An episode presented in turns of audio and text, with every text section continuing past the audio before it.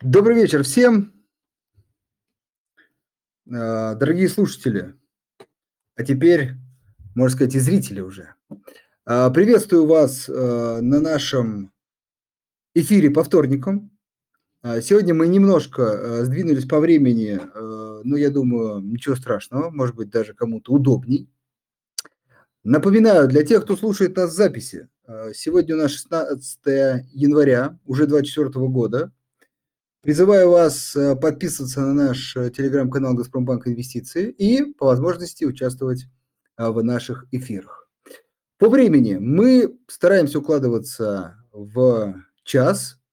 Соответственно, сегодня до 19.30. Всех еще раз приветствую. Дорогие э, слушатели, зрители, напоминаю, что есть возможность в последнем закрепленном посте писать вопросы в комментариях.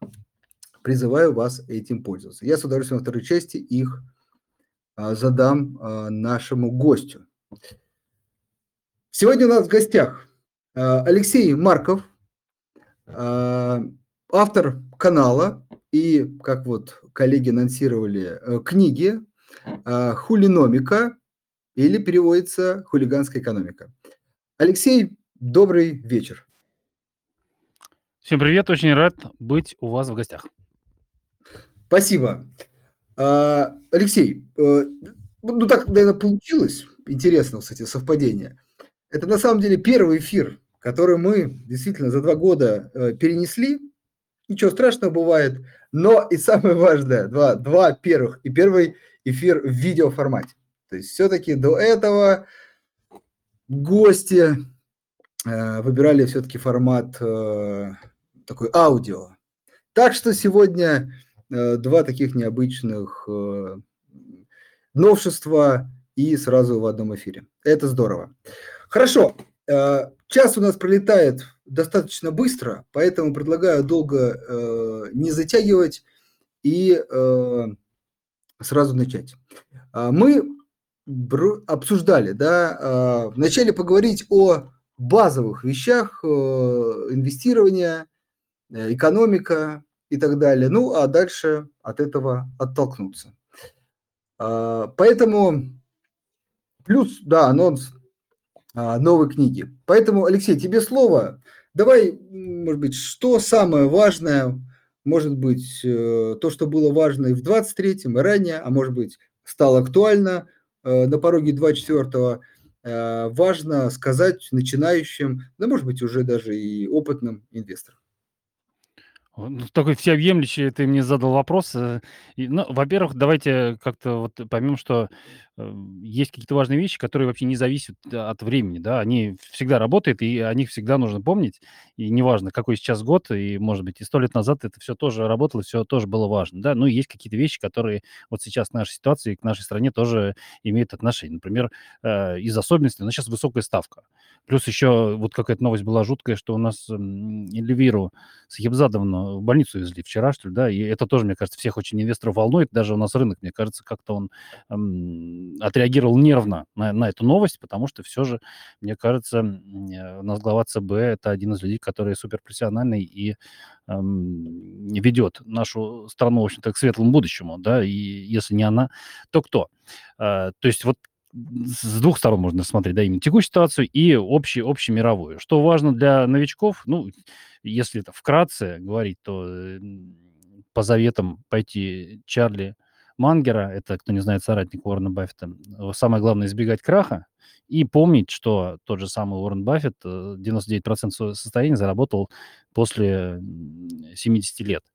То есть и важен срок. Если мы очень долго избегаем краха и не делаем грубейших каких-то ошибок, которые приносят, приводят нас к банкротству, то э, совершенно спокойно, соблюдая элементарную совершенно дисциплину и тратя меньше, чем зарабатываешь, можно стать э, довольно богатым человеком. Это такая парадигма, она работает и, и в любой год. И сейчас, и, вчера, и сто лет назад все это работала.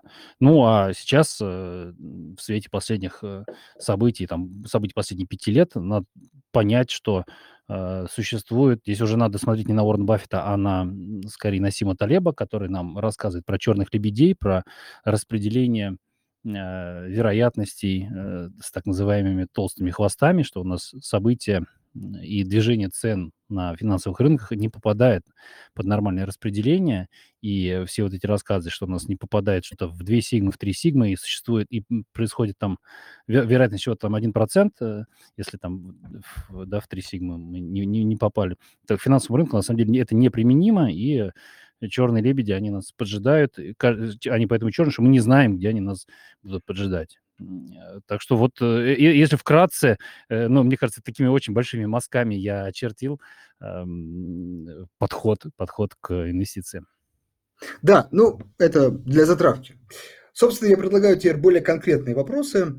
Вот, смотрите, 22 год действительно ну, существенный, важный, переломный для российского фонда рынка. И кажется, ну, по крайней мере, в 23 году точно было актуально, сейчас не знаю. А, такое мнение, что ну вот теперь как бы российский фондовый рынок – это что-то особенное. Вот э, вы говорили про известных инвесторов, все-таки они э, там инвестируют, рассматривают западные рынки, там другая история. Вот теперь у России какой-то собственный путь и так далее. Вот э, все-таки, э, на ваш взгляд, он действительно поменялся, Теперь в России надо смотреть на что-то другое. А, безусловно, что-то учитывать, но вот именно кардинально. Или все так же а, смотрим на показатели компании, на новости, на какие-то события, которые мож, могут повлиять. А, и, в общем, делаем все то же самое, что и делали до 2022 года. Ну, я думаю, что, конечно, нет, то же самое делать нам нельзя. В первую очередь из-за того, что выход на международные рынки нам, если не закрыт, очень сильно затруднен, и деньги достать из зарубежных юрисдикций и отправить в зарубежные юрисдикции стало гораздо тяжелее. Я многим своим подписчикам, да всем, собственно говоря, подписчикам и зрителям э, советовал, всегда продолжаю совет, если есть возможность инвестировать более широко, чем только в российский рынок, конечно, нужно этой возможностью обязательно пользоваться. Есть международные огромные компании, которые получают большие прибыли, и очень хорошо, что рынок американский американский, японский, э, австралийский, канадский, неважно, европейский, они не, э, не сильно скоррелированы с рынком э, российским, а сейчас тем более, да, ну, я думаю, что после ковида пошла основная такая вот раскорреляция, да, там очень сильно вы, вылезли в топ IT-гиганты. Э, сейчас занимают они огромную часть американских, а, а, долю в американских индексах, там буквально 6-7 компаний, это там уже, ну, очень значительно они влияют на американские индексы. И, конечно, если такая возможность инвестировать есть, то это хорошо. Но теперь э, мы должны принимать во внимание риски не Э, рыночные, а риски системные. То есть мы не думали о том, да, до 2022 э, года считалось, что американские трежеря, э, государственные облигации, это самый надежный инструмент инвестирования в мире. Нет ничего менее рискованного. Это, это вот самое надежное, это облигации американского правительства. Ну, может быть, так оно и есть с точки зрения рынка, но с точки зрения системной вам ваши вложения в американские ценные бумаги могут просто простить, сказать, все, спасибо, вы свободны, и э, ваши деньги переходят э, в фонд казино. Э, и э, это теперь то есть как, два, два года назад это считалось невозможным. Это, это было невозможно, совершенно не, невозможно представить. Это вот действительно черный лебедь по талибу прилетел, и э, вдруг мы должны теперь учитывать риски того, что мы просто не сможем отправить куда-то деньги, не сможем продать что-то, не сможем купить что-то. И э, если такая возможность у кого-то есть, но она, у кого она есть? У кого есть какой-то другой паспорт, у кого есть вид на жительство в какой-то другой стране, э, не, не, не так сильно подвержены санкциям. Но теперь, более того, даже если он у вас есть, сейчас уже понятно, что э, могут произойти санкции с любой страной э, по любому поводу, и нельзя быть полностью спокойным за свои деньги. Да, у нас есть, конечно, какие-то дорожки, наверное, китайскому фондовому рынку, но они пока довольно кривые. И очень яркий пример у нас из Санкт-Петербургской биржи, которая, э, когда нас Гонконг у нас открыла, ну, по-моему, даже не в прошлом году, в позапрошлом году, насколько я помню, появились акции Гонконга. И что нам заявляла Санкт-Петербургская биржа? Что у нас надежнейшая цепочка э, депозитариев, э, которая надежно сохраняет средства инвесторов. Потом выяснилось, что ну, средства инвесторов, они надежно остались где-то непонятно где, э, между Санкт-Петербургской биржей и надежными депозитариями. Вот то, что я всегда пропагандировал, давайте инвестировать так, что у нас деньги разложены по 10 разным корзинам. Здесь у нас вложения в китайские компании, здесь у нас российские компании. Выясняется, что совет был не очень хорош, да, если так вне времени вроде он хороший, но вот применительно к нашему текущему, к нашей текущей ситуации совет оказался, ну, довольно таким неприятным, да, плохим скорее. Э, надо, конечно, это учитывать. Э, при этом глупо не искать, особенно если у вас капитал для э, работы с ценными бумагами, ну, значительный, я не знаю, ну, для, значительный это в вашем регионе стоимость там, двухкомнатной квартиры. Это капитал значительный. С этого момента, конечно, нужно начинать задумываться о том, чтобы инвестировать не только в российский фондовый рынок, а смотреть куда-то еще, э, искать какие-то варианты. Но сейчас вот с этими вариантами довольно сложно. Но мне кажется, что они найдутся, и э, со временем как-то добрые люди придумают, как нам все-таки деньги отправить куда-то еще, вложиться в какие-то другие компании, э, так, чтобы у нас эти деньги отнять было, ну, теперь уже в это поверить нельзя, ну, по крайней мере, отнять было сложно, не то что невозможно, ну, сложнее, чем раньше. Хорошо. Э, ну, все-таки, если, если я правильно услышал, действительно, диверсификация там, по странам не очень хорошо сработала, э, мы должны это учитывать. А вот если все-таки ну, человек там, на всю часть портфеля, на большую, э, решается инвестировать в российский рынок, то вот, опять же, как выбирать компании, на что смотреть, опять же, с учетом последних событий? Э, мне кажется, что тоже так всеобъемлющий вопрос, сра сразу так и и не ответишь. Я и могу сказать, у меня на чем э, на чем сделан на что сделана ставка и, э, где моя шкура, да. Потому что советовать просто какому-то инвестору в вакууме э, я не готов, э, но могу сказать, во что я верю, да, и во что, на что я надеюсь. Мне кажется, что ставка ЦБ у нас достаточно высока, и вряд ли она пойдет вверх, хотя могу, естественно, ошибаться, это мое личное мнение. И мне кажется, что сейчас неплохой момент для покупки ОФЗ, Э, так что они мало того, что дают сейчас 12-13% годовых, но при понижении ставки может быть еще и заработать на росте стоимости. Мне кажется, хороший это вариант. Вместе с тем надо смотреть то, что какие-то корпоративные, особенно сейчас высокодоходные облигации, эта история очень страшная. Она всегда была довольно рискованной, но сейчас э, она гораздо более рискованна. Почему? Потому что компании при высокой ставке перекредитоваться, ну, то, что не смог. Некоторые не смогут действительно, и э, уже есть напряжение по поводу, не буду называть, э, некоторых эмитентов, которые э, с трудом выплачивают э, купоны, и, и есть э, некоторая такая, ну, можно сказать, паника, да, среди владельцев некоторых облигаций. Потому что, да, при высокой ставке сложно вернуть кредиты, сложно перекредитоваться. И здесь, я думаю, надо знать, ждать каких-то историй неприятных. И наверняка в этом году, до черта, мы увидим какие-то дефолты. Надо это иметь в виду. Так что здесь, э, ну, ну а без тем, да, то, если совсем на элементарный уровень вернуться, э, кто у нас имеет возможность напечатать еще больше рублей? Конечно, наш э, Центробанк, да, и поэтому облигации федерального займа. Вот здесь они, э, на мой взгляд, абсолютно надежные, и ничего надежнее я придумать не могу. Если посмотреть на фондовый рынок, мне нравится розница, но, опять же, в, э, в отсутствие геополитических потрясений, которые мы, особенно я, я очень плох в политике и в геополитике, я их предсказать не могу, но мне кажется, что если у нас ситуация геополитическая будет налаживаться, хоть, хоть по крайней мере, будут какие-то надежды на э, исправление э, ситуации политической, то думаю, что наш рынок покажет хороший очень рост, и в первую очередь вырастет розница, то есть компании, которые... э, э, Это не только магазины, не только там X5, не только, э, что у нас еще там торгуется, лента, магнит, э, ну, это уже не- неплохо, да, даже большая часть нашего ритейла, но еще компании, которые работают непосредственно с э, конечными потребителями, ну, вплоть до того, там, не знаю, МТС тот же самый, он же продает э, услуги конечному потребителю и посмотреть, какие еще компании э, работают э, с конечными потребителями, мне кажется, что это такая чуть более перспективная история, чем наш фондовый рынок э, вообще.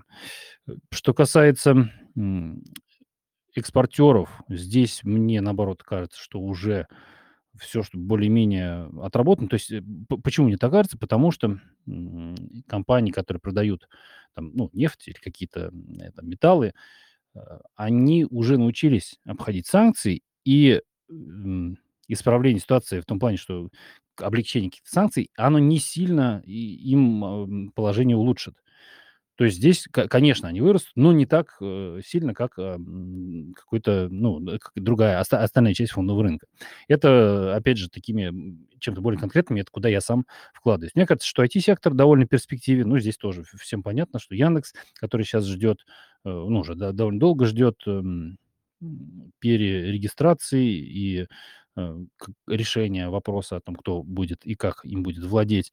Это главная наша IT-компания, но есть еще тоже довольно интересные, э, компании, которые я вот сейчас как раз начинаю формировать портфель. Мне кажется, с в этом году IT-сектор должен наш хорошо, м, сработать и в среднем лучше, чем наш рынок. Ну, а а если говорить о, э, каком-то, э, опять же, инвесторе в вакууме, то совершенно нормальная идея будет вложиться в индекс и,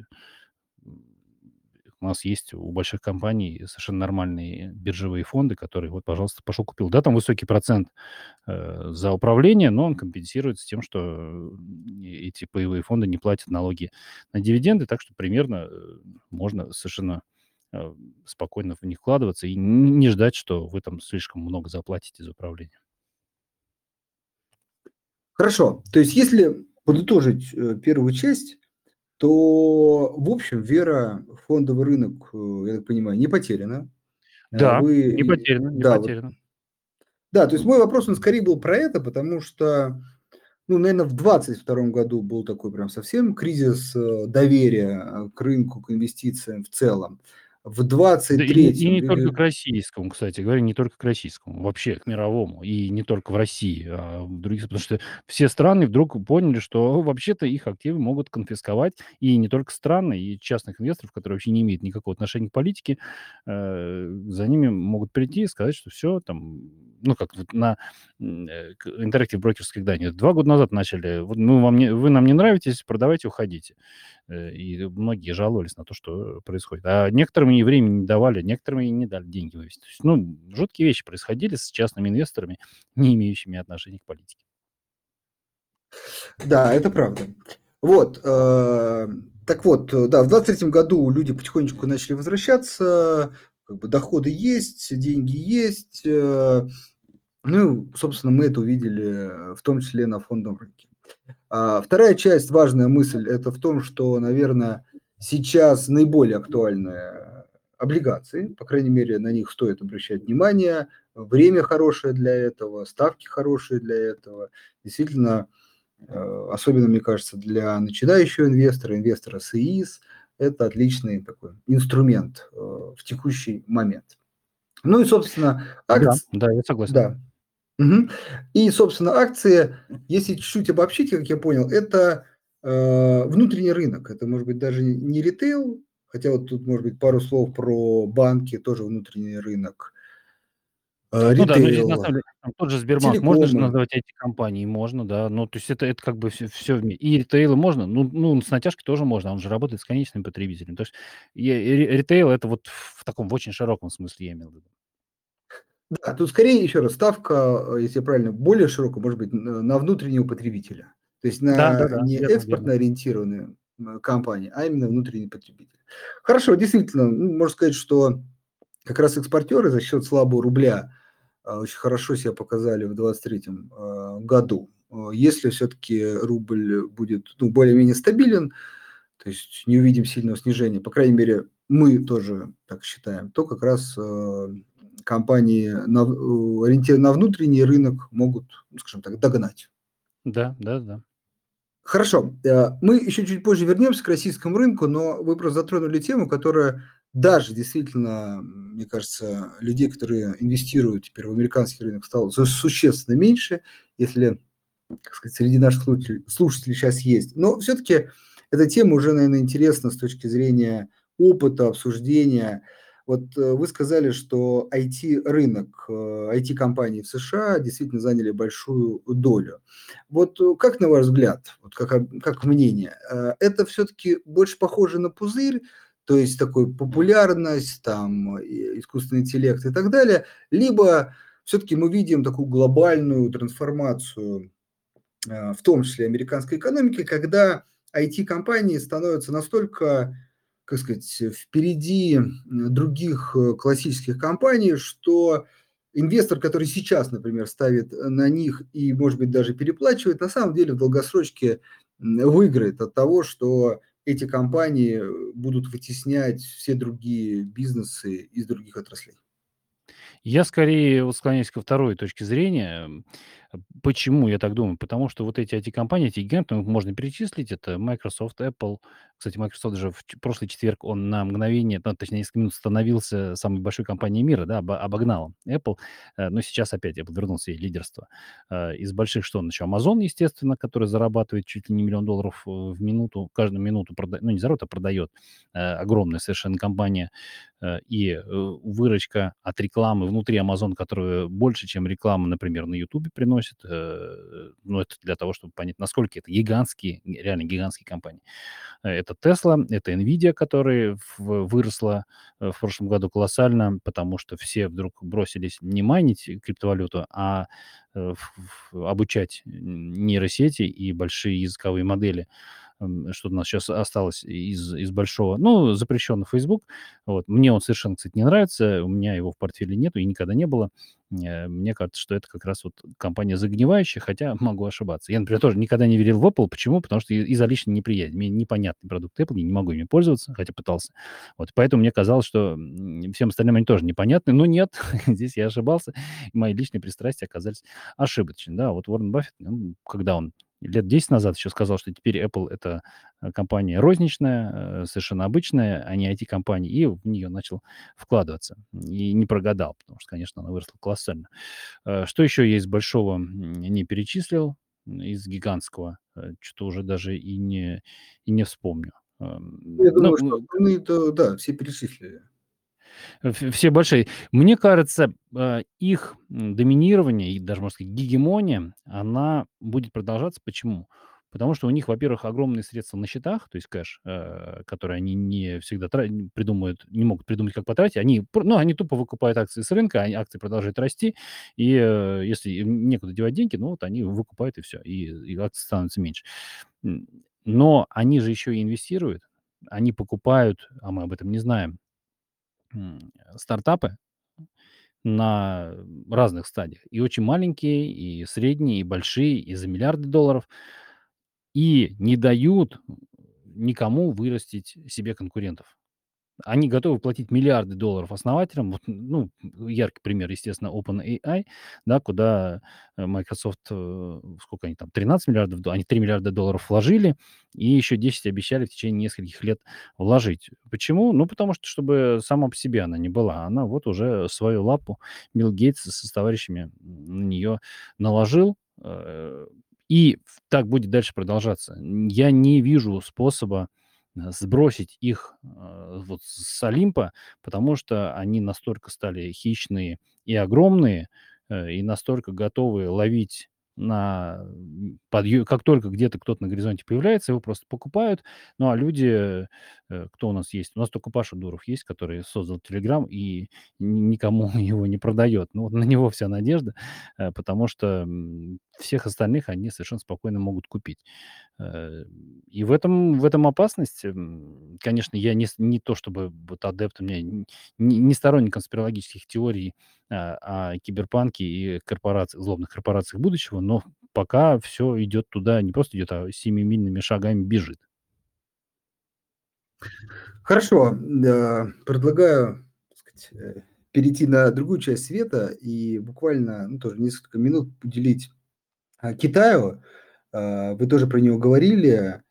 А, вопрос следующий, э, тоже глобальный, но, мне кажется, ну, сказать, вполне точный, я думаю, тоже не раз над ним размышляли. Вопрос про конкуренцию э, между Китаем и США. Действительно, Китай э, развивался и активно рос, и в последние годы активно начинает конкурировать уже в высокотехнологичных сферах, ну, что, собственно, не нравится США, отсюда и противостояние, по крайней мере, на мой взгляд.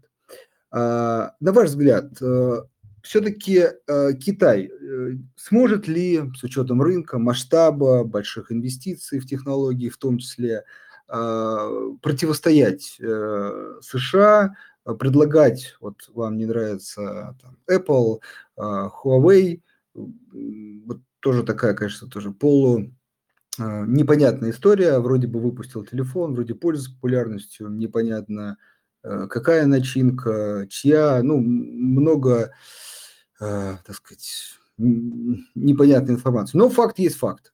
Вот, уже и на Apple э, покушается. В общем, как на ваш взгляд, Китай э, сможет конкурировать? Или, как опять, ну, можно сказать, что время покажет? Вот как ваше мнение? Я думаю, что не только сможет, а уже может и уже реально конкурирует. И э, попытки задушить ByteDance, э, это владелец и, создатель Э, ТикТока, да, уже, уже американцами предпринимается, там, и вызывает их Сенат, и как-то мучает этого директора, причем он как-то так не, не очень уверенно отбивался. Почему? Потому что американцы видят, что действительно молодежь пересаживается на китайские приложения. На неделю, две недели назад э, выяснилось, что два китайских ритейлера, это Тему и, как второй называется-то, Шейн, Э, что американские тинейджеры проводят в этих приложениях больше, чем в приложении Амазона, больше времени, больше, чем в приложении Амазона, и заказывают вот какой-то там ширпотреб э, из Китая через э, Шейн и тема. Они выходят на американскую биржу, вот-вот, ну, кто-то из них, что-то не помню, ну, одна из них. То есть не, ну, не то, что американцы проигрывают конкуренции, но у китайцев такой огромный рынок, который э, давно, давно не бедный и уже давно обеспечен всем, чем можно, и технологиями, и, и самое главное, деньгами, клиентами, да, которые могут покупать все, что угодно, э, то э, э, это показывает, что американцы их уже побаиваются, уже предпринимают какие-то действия. И мне кажется, что будущее это как раз за Китаем, несмотря на то, что ведущие технологии, там многие говорят, что нет в Китае, что они только умеют копировать, но посмотрите, как они умеют копировать. Если мы э, там 30 лет назад смеялись над китайскими э, джинсами, какие они смешные и какие-то неказистые. Десять лет назад мы смеялись над э, китайскими автомобилями, а сейчас уже чуть перестали смеяться. Сейчас мы смеемся над чем? Над китайскими космическими кораблями?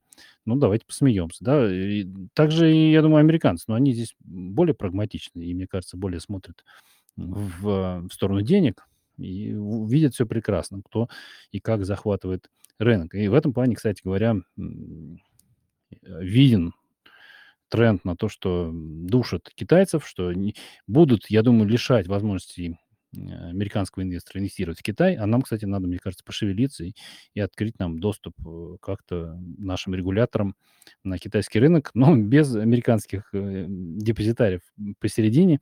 Думаю, что можно совершенно договориться. У нас, мне кажется, президент объявлял это годом Китая в России, 24 год. Ну, я надеюсь, что вот появится у нас в этом году возможность инвестиций в китайские, э, китайские компании. И, мне кажется, идея совершенно нормальная. К тому же они сейчас, их, их фондовый рынок сейчас э, довольно-таки в плачевном состоянии. Мне кажется, хороший момент для покупки. Да, я действительно как раз забыл упомянуть про, э, про машины, да, которые действительно Китай, ну, последние несколько лет активно и вытесняет, ну, как бы, ну, не то, что выигрывает конкуренцию, но, в общем, составляет, правильно, на мой взгляд, э, правильно сказать, Ну, составляет европейцы уже конкуренцию. боятся, да, они же там вот буквально неделю назад Ну, заявили, что вот этот BYD, который электромобили, что они как-то подозрительно дешево стоят. Может быть, там китайцы их как-то спонсируют какие-то там, ну, э, уже, то есть это не только в Америке, уже до Европы докатилось вот это вот. Ну, это не истерия пока еще, но близко к тому. В Германии фирмы бастуют. Почему? Да в том числе и поэтому. Да, эм, то есть в автомобилях уже действительно они конкуренты. И еще сюда можно добавить э, всю историю, связанную с, э, э, с аккумуляторами, с солнечными панелями, переработкой металлов для этого. Все это вообще там безоговорочно уже Китай лидер. То есть не говоря уже там о догоняющих историй и так далее. А, хорошо, надеюсь на самом деле, что Китай действительно вернется для российского инвестора. А, наверное, с моей точки зрения, это скорее, так сказать, если кто-то нас слышит в Китае, э, вопрос скорее к ним, нежели к желанию наших коллег. Вот. Но, надеюсь, действительно срастется. А, если возвращаться к российскому рынку, с одной стороны, извечный вопрос, но опять же в свете теперь российского рынка – на ваш взгляд, э, или для себя, а, компании больше предпочитаете вы с дивидендной историей, с выплатой дивидендов или, вот вы говорили, IT-компании, которые активно инвестируют в развитие, показывают рост, и дивиденды, ну, наверное, когда-то потом?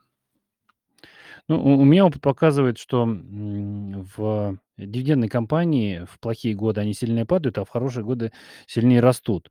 И, э, дивидендные компании, если вот концентрироваться, не знаю, там на десятке или на пятнадцати м, компаниях, которые платили хорошо в 23 году, они как раз и очень хорошо и выросли. И индекс, можно сказать, ну, и, по крайней мере, не хуже индекса выступили точно, если какой-то вот средний какой-то вот, как они называются, дивидендные коровы или или, кто-то там аристократы дивидендные наши, они вот топ-15 очень хорошо показали себя. Эм, но, э, я для себя не очень, то есть, э, это очень сильно зависит от инвестора, от риск-профиля инвестора, от его ситуации. Кому-то нужны денежные поступления регулярные, грубо говоря, тем, кто живет с капитала, тем, кто вышел на раннюю пенсию, вот эти фаерщики, им важны дивиденды. Тем, кто еще хочет капитал как-то нарастить, ну, вроде как это не так уж важно. Э, лучше компания не будет их выплачивать, а вы не заплатите на эти дивиденды налогов. Пусть, а лучше компания их дальше как-то вложит, э, и, э, вырастет. Ну, то есть это это не вопрос предпочтения. Вот. Мне сейчас, э, кажется, что, это не очень важно, и я не смотрю на дивиденды. Для меня это не какой-то не главный фактор. Для меня скорее какой-то больше мой, взгляд на то, чем компания занимается. Э, это важнее, чем платит ли она дивиденды или нет. Хорошо. А, ну, то есть, в общем, не не определяющий фактор. Да, для меня это не определяющий фактор. Хорошо. Дорогие слушатели, а, еще раз напоминаю про возможность задавать вопросы. Обязательно, а, пользуйтесь. Щас скоро мы к ним, перейдем. Мы частично этой темы косну коснулись, но все-таки хотелось бы, может быть, прям точно него ответить. Все-таки, а, вот индексное инвестирование либо, э, вы выбор, э, бумаг, что, на ваш взгляд, лучше, ну, именно для частного инвестора в целом? А, ну, н а можно как-то поконкретнее? Не не не совсем, э, как-то Ну, более, э, я это очень очень очень да-да-да. широкий вопрос получился. Да, я поясню, ну, это он широкий, но довольно-таки часто задается, а, с целью, на ваш взгляд, вот стоит копаться, изучать компании, анализировать, а, тратить на это время или все-таки вот купить индекс и пойти чем-то другим позаниматься? Я я бы сказал так, что среднему человеку, э, лучше купить индекс и не тратить время на анализ компании, потому что это всё влечет, э, за собой какие-то дальнейшие изучения, и так, э, в итоге окажется, что лучше было пойти в магистратуру по финансам и изучить всё, или получить там аттестат, эм, как там, э, ЦБ щас называется, м, портфельным управляющим, и всё это знать, на зубок. Я бы сказал, что совершенно нормально не знать об этом ничего и просто дисциплинированно вкладываться в индекс, э, то есть покупая индексные фонды. Это совершенно нормальная стратегия, которая вам позволит сконцентрироваться на своей работе, на своей профессии, где вы, собственно, зарабатываете деньги, и или не очень большие, но вы делаете с удовольствием, или большие, но без удовольствия. По-всякому бывает. Э, а, излишек, который вы не тратите, просто вкладываете в индексные фонды, ничего не инвестируя, ничего не разбираясь в этом, просто, грубо говоря, заходя 1 раз, э, в месяц в свое брокерское приложение и, заводя туда какую-то, долю от вашего дохода. Эм, меня это не не то что не пугает, я бы даже сказал, что это, может быть, даже и полезней, чем пытаться как-то изучить, э, финансовые отчеты, пытаться понять, как у всё устроено. Э, конечно, базовые какие-то навыки надо иметь в виду, ну, в смысле, надо ими обладать, но это на уровне 1 курса института, э, экономического. Это можно прочитать, не знаю, с десяток книг, э, ну, может быть, ладно, может быть, 20 книг. Это вам хватит года, чтобы как-то осознать, э, понять, и чтобы в голове какая-то картина образовалась.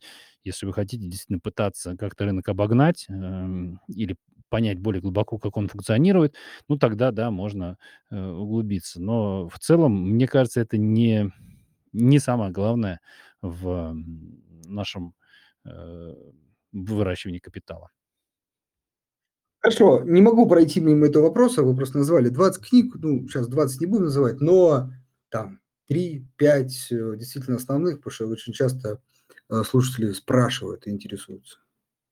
Э, ну, если начинать, с там с детства, у нас, по-моему, сегодня премьер сказал, что вот у нас через 6 лет базовая финансовая грамотность будет у всех, студентов, или у всех даже школьников, он как-то сказал так. Начинать надо, конечно, с "Незнайки". Прекрасная книга для подростков. "Незнайка на Луне". Там Николай Носов прекрасно описал, как работает капитализм. Просто даже удивительно, потому что он вроде как в капиталистических странах не не был, но там есть все, все, что нужно. Там и акционерное общество, и стартапы, и инвесторы, и олигархи, и, м, этот, как они называются, дискаунтеры. Э, Просто потрясающее понятие о капитализме оно дает детям и подросткам. Вот чуть-чуть, если постарше, э, средним школьникам, я думаю, можно посоветовать Клейсона "Самый богатый человек в Вавилоне". Книга старая, но там она, э, как раз, набор таких сказочек, притч, которые, мне кажется, очень хорошо дойдут до, э, школьника.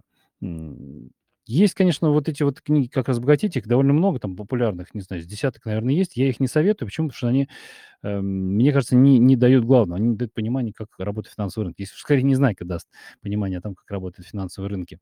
Э, у меня в конце книги есть, э, список, я я его там, э, постепенно обновляю.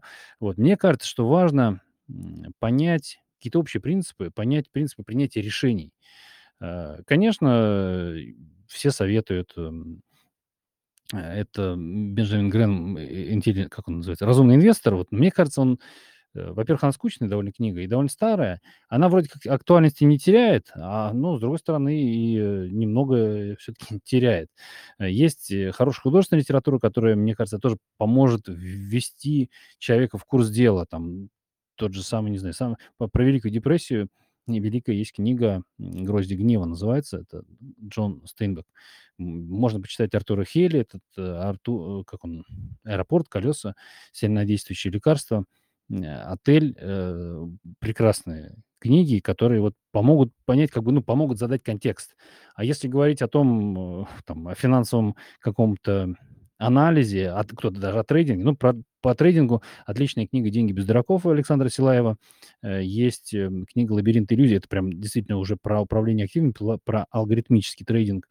Александр Кургускин, называется "Лабиринт иллюзий", и у него еще есть пара книг. Не очень известные они, но они такие довольно узкие уже для прям для тех, кто хочет действительно торговать и рынок как-то обгонять, чего я не рекомендую. Ну, из широкого такой есть Джон Богл "Не верьте цифрам". Недавно вышла прекрасная книга Морган Хаусел э, "Психология денег". Она, по-моему, переведена уже на русский язык. Там прямо такие вот действительно понятия базовые, как о том, как все устроено, о том, как люди устроены, как они относятся к, э, финансам, к инвестициям. Мне кажется, это важнее, чем вот умение анализировать или, э, умение выбрать правильную компанию или правильный рынок, или э, это уже все остальное уже вторично. Правильно понять, как все устроено и как принимаются решения, вот вот что важно. Хорошо. Э, Еще один э, такой точечный вопрос, э, очень актуальный. актуальный. Это рынок недвижимости. Сейчас быстренько так перескочим. Рынок недвижимости в России. Действительно показал удивительные темпы роста и, так сказать, в натуральном выражении, в ценовом еще больше. Но дабы охладить так сказать, темп роста, первую очередь цен, и, может быть, сократить дисконт со вторичной недвижимостью, был принят ряд мер в конце, ну, да, ближе к концу и прямо в конце 2023 года. Вот, на ваш взгляд, э, эти меры могут как-то, ну, вот, в первую очередь, повлиять на строительные компании, а э, второе, ну, как бы на российскую экономику и российский фондовый рынок в целом? То есть не может ли быть тут черного лебедя, такого локального для И, российского э, ну, во-первых, практика показывает, что как-то они влияют не очень сильно, потому что люди все равно ломятся за ипотекой, и и вроде как продолжает расти первичка, потому что, ну, та, на которую можно получить льготную, потому что сейчас такая нельготная ипотека, э, совсем дорогая, но зато вот все люди, которые могут получить какую-то льготу через там кого-то, там родственника, они продолжают ее набирать, набирать, набирать. Э, вот. Но мне кажется, общая тенденция такова будет, что, первичка Э, она все-таки слишком дорога, слишком м, задрана, вторичка как-то отстала, особенно старых квартир. Но мне кажется, это вот это сегментирование рынка, оно э, как раз сейчас и происходит. То есть люди начинают понимать, что есть квартиры вообще-то плохие, а есть вообще-то, где хочется жить. И, э, это понимание, оно вот только-только начинает доходить, э, ну, выходить, скажем так, из Москвы, из миллионников в города, э, поменьше. Вот вот, ну, как сказать, можно сказать, сегментация, наверно, да, рынка, она сейчас происходит вовсю. Люди начинают продавать свои, эм, дорогие квартиры, покупать более что-то комфортное, поменьше. Э, они начинают переезжать ближе к работе, потому что в ковид, э, засиделись в каких-то местах. Это как была шутка же про этих, про миллениалов, типа, что им квартира-то не нужна, потому что они всё время на вечеринках, всё время путешествуют, всё время работают удаленно. Да, но это всё до того момента, пока тебе не нужно сидеть в ковид дома и, э, работать из своей не всем оказалось неприятно. Вот, и это понимание, оно пришло, поэтому народ потянулся и за город, где можно иметь свой участок. Я вот 10 лет, даже уже больше, чем 10 живу, и здесь, понятное дело, что есть свои сложности какие-то, там, развоз детей, э, но я вижу, что дорожает недвижимость, дорожают дома, дорожают участки. Не так, как хотелось бы, э, но, люди поняли, что это, э, отдельный способ, инвестиций, да, это не не просто квартира. Вот. Ну и, конечно, да, это это был х эм, хорошей инвестицией. Но не надо забывать, что в какие-то годы, э, недвижимость была не очень хорошей инвестицией, особенно если смотреть на долларовую цену. И не не надо думать, что инвестиции, э, это вот всегда инвестиции в недвижимость- это всегда прям супер какая-то, э, крутая идея, супер отличная, что она только дорожает. Нет, не не только дорожает недвижимость, может и падать. И это тоже надо держать в голове, и всякое бывает. Вот кто-то, не знаю, например, в Белгороде квартиру приобрел и как-то вот, наверно, щас не очень радуется. Так что инвестиции в недвижимость недвижимости рознь. И мне кажется, вот сегодняшние, м, тенденции и с ипотекой, и с, э, вот этой сегментацией на элитную, а, комфортную, обычную, они сейчас усиливаются, и, люди начинают лучше понимать, зачем нужна квартира. Мне кажется, что начинают лучше понимать, что и аренда- совершенно нормальный вариант, потому что в Европе люди годами, всю жизнь арендуют квартиры и всё прекрасно живут. Я думаю, что у нас тоже, э, мы до этого дойдем, уже доходим. А, то есть такое происходит, как бы сказать, глобальное понимание о том, как устроена недвижимость у всех жителей нашей страны. Хорошо. Вот я уже тут потихонечку перехожу к вопросу. Наталья спрашивает про новый ИИС. А, с 24 года получилось ознакомиться, есть ли какое-то мнение? Я я посмотрел, да. Я, кстати, старый закрыл в в конце 23 года и не стал открывать новый, потому что, ну, пока мне не я не понимаю, что там, в чём преимущество. Пока я не вижу, зачем. Я не хочу государству отдавать, э, деньги на длинный срок, я лучше сам как-то поуправляю. Если там будут какие-то более вменяемые льготы, например, там можно будет на внесенные средства, как у американцев платить фатьмонки, не платить налог на доход физического лица или доходы там ИП. Какой-то такой будет механизм. Я думаю, что рано или поздно будет, но пока его нет, и пока я туда не смотрю.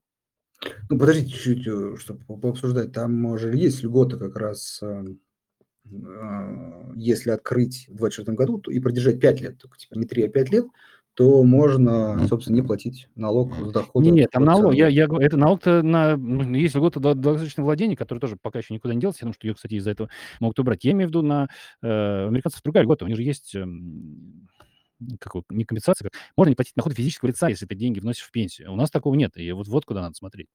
Понятно, понятно. Ну, я имею в виду, конечно, это кто держит 3 больше лет, разницы нет. Если человек чуть больше активный Да, да-да, и то да, да. конечно. Ну, то есть по пока я никакого вот супер предложения не увидел, и поэтому не спешу на ИИС деньги относить. Хорошо. А, так, э, тоже такой классический вопрос, э, от Эльдара. Э, золото как объект инвестирования. На ваш взгляд, как сказать, достойно включения в портфель или, вспоминая Баффета, всё-таки, м, ненужная страховка? Я думаю, что страховка- это нужно. Я сам, э, год назад, э, пропагандировал вложение в золото и и вкладывался. Эта ставка сработала, я очень доволен своими вложениями. У меня есть специальный портфель, э, где у меня всего лишь 3 актива: это золото, ОФЗ "Лукойл", называется ЗЛО, э, и он ребалансируется у меня каждый месяц, и, он хороший тоже результат показал.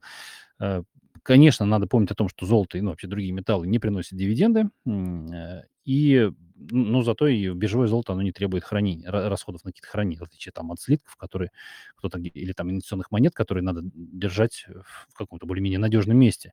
А кроме того, многие брокеры сейчас предоставляют доступ к биржевому золоту и серебру, э, и лоты там не очень большие, сколько там, 5600, 5700 рублей стоит золото, 7000 там с лишним стоит серебро. Серебро за 100 грамм, а золото за за 1 грамм.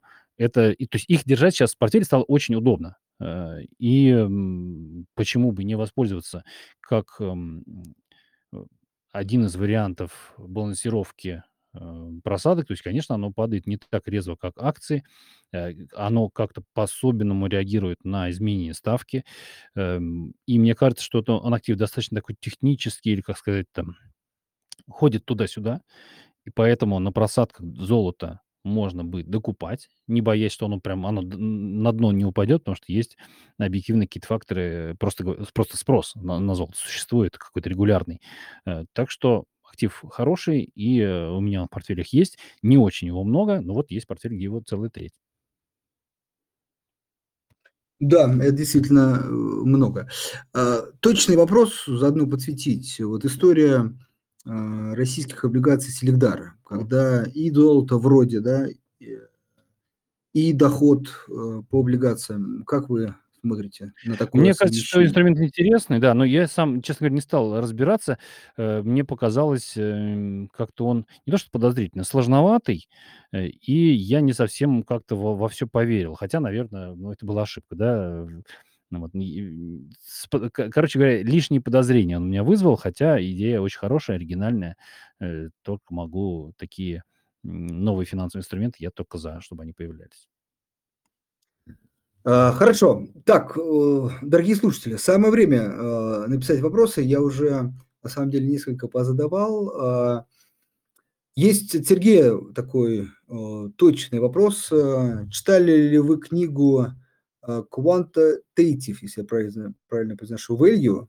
Если да, применяли ли стратегии, описанные в книге, и вообще имеет ли смысл проводить количественные оценки российских компаний по их отчетам? Книгу я не читал, Э, я ну, примерно имею, э, понятие о вот этом количественном анализе, но совсем очень примерное. Здесь совершенно я не специалист, э, поэтому не могу сказать, есть ли этот смысл. я вообще на фундаментал, смотрю так очень, как сказать, не то что с подозрением, а я не вижу смысла тратить на него много времени. Раньше я я торговал, когда внутри дня, ну, не то что внутри дня, а алгоритмически а это было там добрые 20 лет назад, я, наоборот, вообще не обращал никакого внимания на фондовый рынок, э, на, в смысле, на фундаментальный анализ, потому что мне казалось, что вот все в цене. Все в цене, и технический анализ – это все, наше все.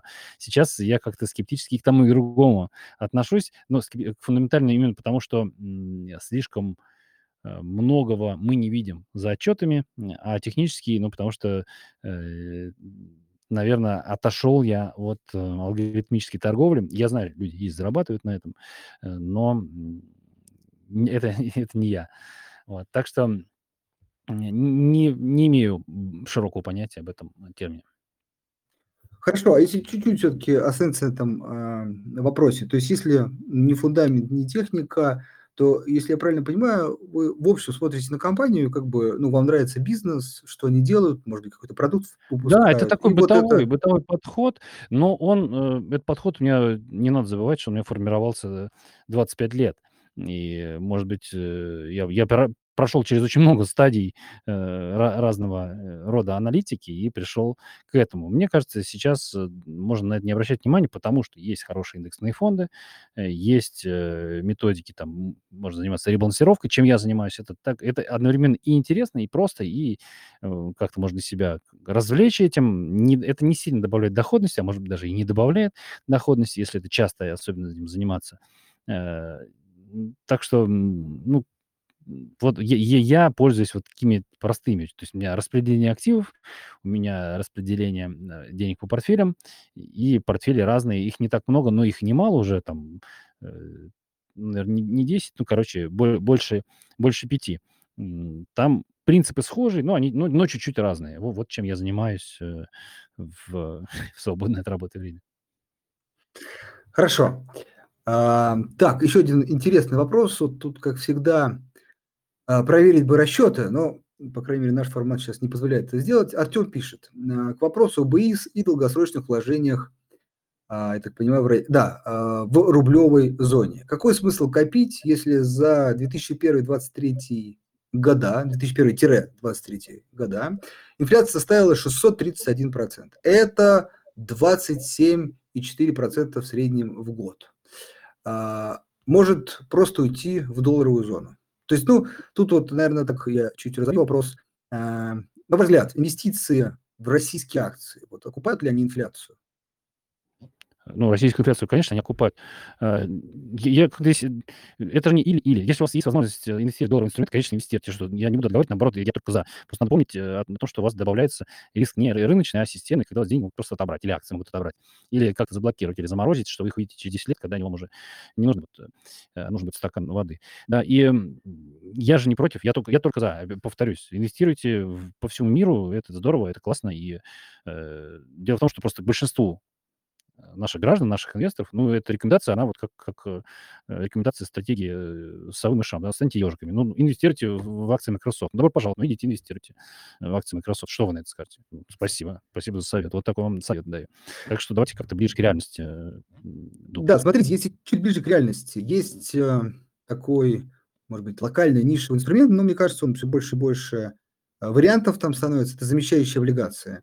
А, с одной стороны, вроде российский эмитент, с другой стороны, привязка к валюте. Вот для себя рассматривали ли? Если да, то какое мнение? У меня есть несколько замещающих облигаций, не буду говорить каких, и у меня есть довольно много в последнее время юаневых облигаций. И опять же, это инструмент скорее диверсификации, валютный уже. Мне кажется, что надо его тоже иметь в портфеле. Но это, вне публичных портфелей, потому что, мне кажется, это все-таки решение уже каждого человека. Его я не могу порекомен- порекомендовать всем и каждому. У меня, ну, вот могу сказать, что у меня довольно много юаневых облигаций, и не очень много, но есть э, облигации замещающие. А, хорошо, э, идем дальше. А, Галина спрашивает, как относитесь к цифровому рублю? Перспективы его использования в нал- налогообложении, биржевой торговле, может быть, где-то еще.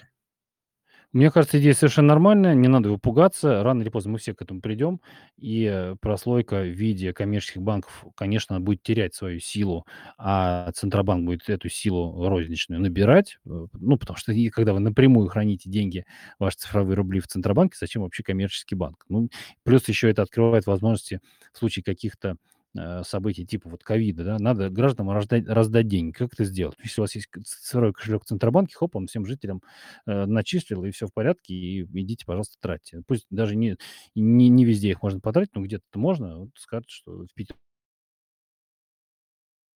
Ну и, ну и хорошо, хотя бы так. Э, так что не надо его пугаться, это просто еще одна форма денег, которая рано или поздно заполонит всю планету. И, да, да уже, э, как вы можете пугаться, если и так уже у нас, ну, не знаю, несколько лет все... Я уже забыл, когда наличными деньгами пользовался. Ну, это настолько редко происходит. Ну, просто у вас они хранятся не на одном счете, а на другом, ну, по-другому как-то называется, чуть-чуть другая технология. Ну, все равно вы же не переживаете, что у вас там Сбербанк что-то за вами следит, или другой какой-то банк, где популярный, да, где вы храните свои деньги в мобильном приложении, там что-то туда-сюда переводите. Ну, это будет просто э, прерогатива Центробанка, ну и, и ничего страшного здесь нету. А, Хорошо. А, Вопрос немножко возвращает нас к теме облигаций, но, мне кажется, в таком ракурсе не обсуждали. Э, Иван спрашивает, как вы думаете, что победит? Инструменты денежного рынка при высокой ключевой ставке или все-таки ограниченность предложения акций на московской бирже, которая будет толкать дальше индекс наверх? Э, Сложный вопрос, но это такой уже ближе к прогнозам, который я э, стараюсь не делать. А, здесь сильно все зависит, конечно, от нашего ЦБ, э, реш во-первых, решительность которого мы теперь должны верить, потому что, все таки действия вот за последние там полгода, они были очень решительные.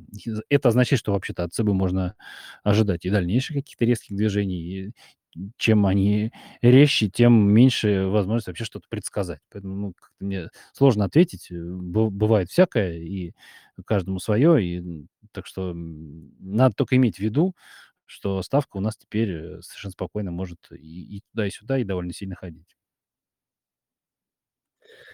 А, Вопрос от Андрея. А, Ваши отношения, и вот я не знаю, DeFi, не знаю, что это такое, но мне кажется, DeFi? дальше будет понятно. DeFi, да, это что такое? Ну, децентрализованные финансы, А, крипта. Это, окей. А, И как долго государства будут позволять э, пользоваться криптой? Э, опыт показывает последних лет, что не очень-то нравится государствам, причем всем, ну, почти всем, да, за исключением какого-нибудь там Сальвадора, э, крипта. Потому что она все-таки позволяет гражданам вовлекаться в незаконную деятельность и, по крайней мере, облегчает эту незаконную деятельность. А государству это не нравится, регуляторам это не нравится. И э, с каждым годом, там, когда широко стало известно криптоте, в 2016-2017 году, прямо с тех пор э, вся вот эта эйфория э, биткоиновая и эфирная, она постепенно сходила на нет, именно потому что государство все сильнее туда залезает. Вот. Ну, с одной стороны, крипта тоже вот недавно совсем попала на фондовый рынок и как-то начала с... Не то, что начала, продолжила сближение с традиционными рынками. Э, DeFi как вообще распределенные финансы. Ну, вот опыт показывает, что надежд было слишком много, излишне много, и не очень-то доверяют люди казалось бы, хорошие технологии, казалось бы, да, можно здесь доверие всем и каждому из-за классной технологии, но вот как-то почему-то не взлетает, не взлетает DeFi, и э, с каждым разом проекты все больше вызывают э, скептицизм у меня, по крайней мере. А, хорошо. А, от Максима вопрос э, действительно интересный, если ответите. Кого из коллег медийных лиц в сфере экономики и, инвестиций э, гость котирует? Ну, а, вот я вижу, да, я, я, я вижу, да, я сейчас чат открыл, э, Аузана и Асвад Дамадарана. Кстати говоря, Асвад Дамадаран, мне нравятся книги, но мне больше всего понравилось, я, я читаю по, порой их э, блоги, и он, Асад Мадаран, говорил, что, типа, ну вот, э, вся моя долгая аналитика, у него реально очень классные книги, кстати говоря, вот не, не назвал еще, тех, не технический, как у него, инвестиционный анализ называется книга Асада Дамадарана, который тоже стоит, наверное, прочитать, если вы хотите заниматься анализом компании, фундаментальным анализом. Вот он говорил, что я вот здесь анализировал, анализировал, тратил гигантское совершенно количество времени на разбор финансовых показателей, а потом выясняется, что как бы, ну, индекс я особо и не обогнал. Э, это он про себя говорит. Он, он, он, он, он классный, это настоящий специалист. Э, кто еще мне нравится? Э, мне очень нравится блог Моргана Хаузела. Он называется, который вот написал «Психология денег», и недавно у него вышла книга, называется «Same as ever», то есть она еще не переведена, ну, типа так же, как так же, как всегда, где он рассказывает тоже о психологии, но о психологии нас как э, не индивидуумов, а как, э, не знаю, как сказать-то, в общем, всего человечества, как человечество относится к деньгам. Так, могу вот его посоветовать. Кого я еще читаю? так, ну, Ник Маджиули тоже, может быть, такой довольно известный блогер финансовый. А из наших э, читаю, посматриваю «Вредного инвестора», посматриваю Рами Зайцмана, посматриваю Киру Юхтенко и э, Тимофея тоже люблю почитать. Э, так что, Мартынова, так что так стараюсь с коллегами по цеху поддерживать э, связь. Спасибо. И как раз аккуратно мы э, подходим к финальному вопросу, он такой действительно интересный. Э, в какие компании вне фондового рынка вы инвестируете? Или, может быть, не компании, объекты инвестирования, еще раз, вне фондового рынка?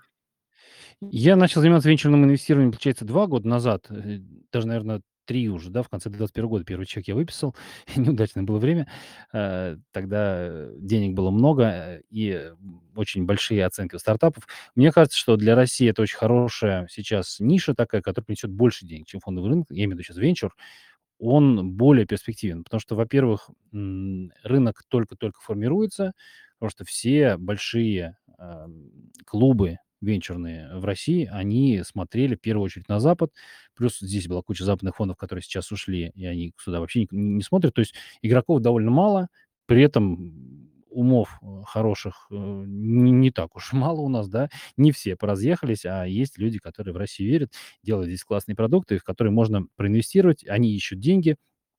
Я думаю, что вот эта сфера вообще э, не только э, сами стартапы, но и инфраструктура, Сейчас она начнет бурно расти. Не буду сейчас, опять же, называть, чтобы никого не обидеть. Есть, появились и платформы, и у регистраторов появились свои какие-то инвестиционные платформы, которые позволяют уже инвестировать в стартапы. И э, каждый большой банк, каждая большая IT-компания смотрит в эту сторону и делает и свои какие-то инкубаторы, и курсы, и аналитику, и э, клубы. Короче, делается. И сейчас это вот прям действительно за последние даже полгода видно, как индустрия развивается, и, и государство даже пытается помочь. Вот недавно э, был вброс про то, что э, будут внесены изменения в закон о коммерч... э, об инвестиционных товариществах, потому что раньше ими практически не пользовались, они были такие довольно узкие инструменты для того, чтобы э, в эм, консорциумы инвесторов, э, юрлиц вкладывались. Если сейчас э, обещают там к лету предложить возможность для частных инвесторов вкладываться через эм, эти инвестиционные партнерства, инвестиционные товарищества. Это будет, мне кажется, прям такая новая веха в инвестициях. Можно будет создавать свои инвестиционные клубы, вкладываться в стартапы, можно будет э, искать каких-то портфельных управляющих на фондовом рынке. Например, у меня проблема. Э, я, если я даже хочу создать свой какой-то фонд, э, про биржевой фонд вообще говорить не, не, не приходится. Нужно миллиарды рублей собрать в управлении, чтобы как-то отбить расходы. Но даже если я привлеку большую очень цифру в 100 миллионов рублей, выясняется, что я не смогу ничего заработать, и более того, и вынужден буду с, э, людям, которые принесут деньги, э, с них лупить такой комиссии, что это будет не очень оправдано. Почему? Потому что, ну, нет инструментов сейчас. И вроде как государство обещает, что они появятся. Это хороший знак, и значит, что кто-то в эту сторону смотрит, кто-то, кроме фондового рынка, видит другие возможности, и это, это хорошо, это, это нужно. Так что я в этом и сам поучаствую, и надеюсь как-то и в, в инфраструктуре, ну, не то, что помогу, это громкое слово, ну, кому-то советом помогу, кому-то инвестициями, ну, может быть, и какими-то просто своими деятельностью тоже пытаюсь этому рынку помочь и как-то его поучаствовать в его развитии. Отлично. Э, Большое спасибо, э, дорогие слушатели. Надеюсь, было интересно, много подчеркнули для себя полезного, книги записали, компании э, тоже э, возьмете на вооружение. И смело э, шагнете в 2024 год и продолжите инвестировать, потому что действительно пока российский фондовый рынок ну, активно восстанавливается, может быть, если мы говорим про акции, высокие ставки пока чуть препятствуют этому, но в любом случае высокие ставки сами по себе отличный объект инвестирования, как мы обсудили. Алексей, вам огромное спасибо. Да, Андрей, спасибо за приглашение. Был рад побывать в гостях у вас.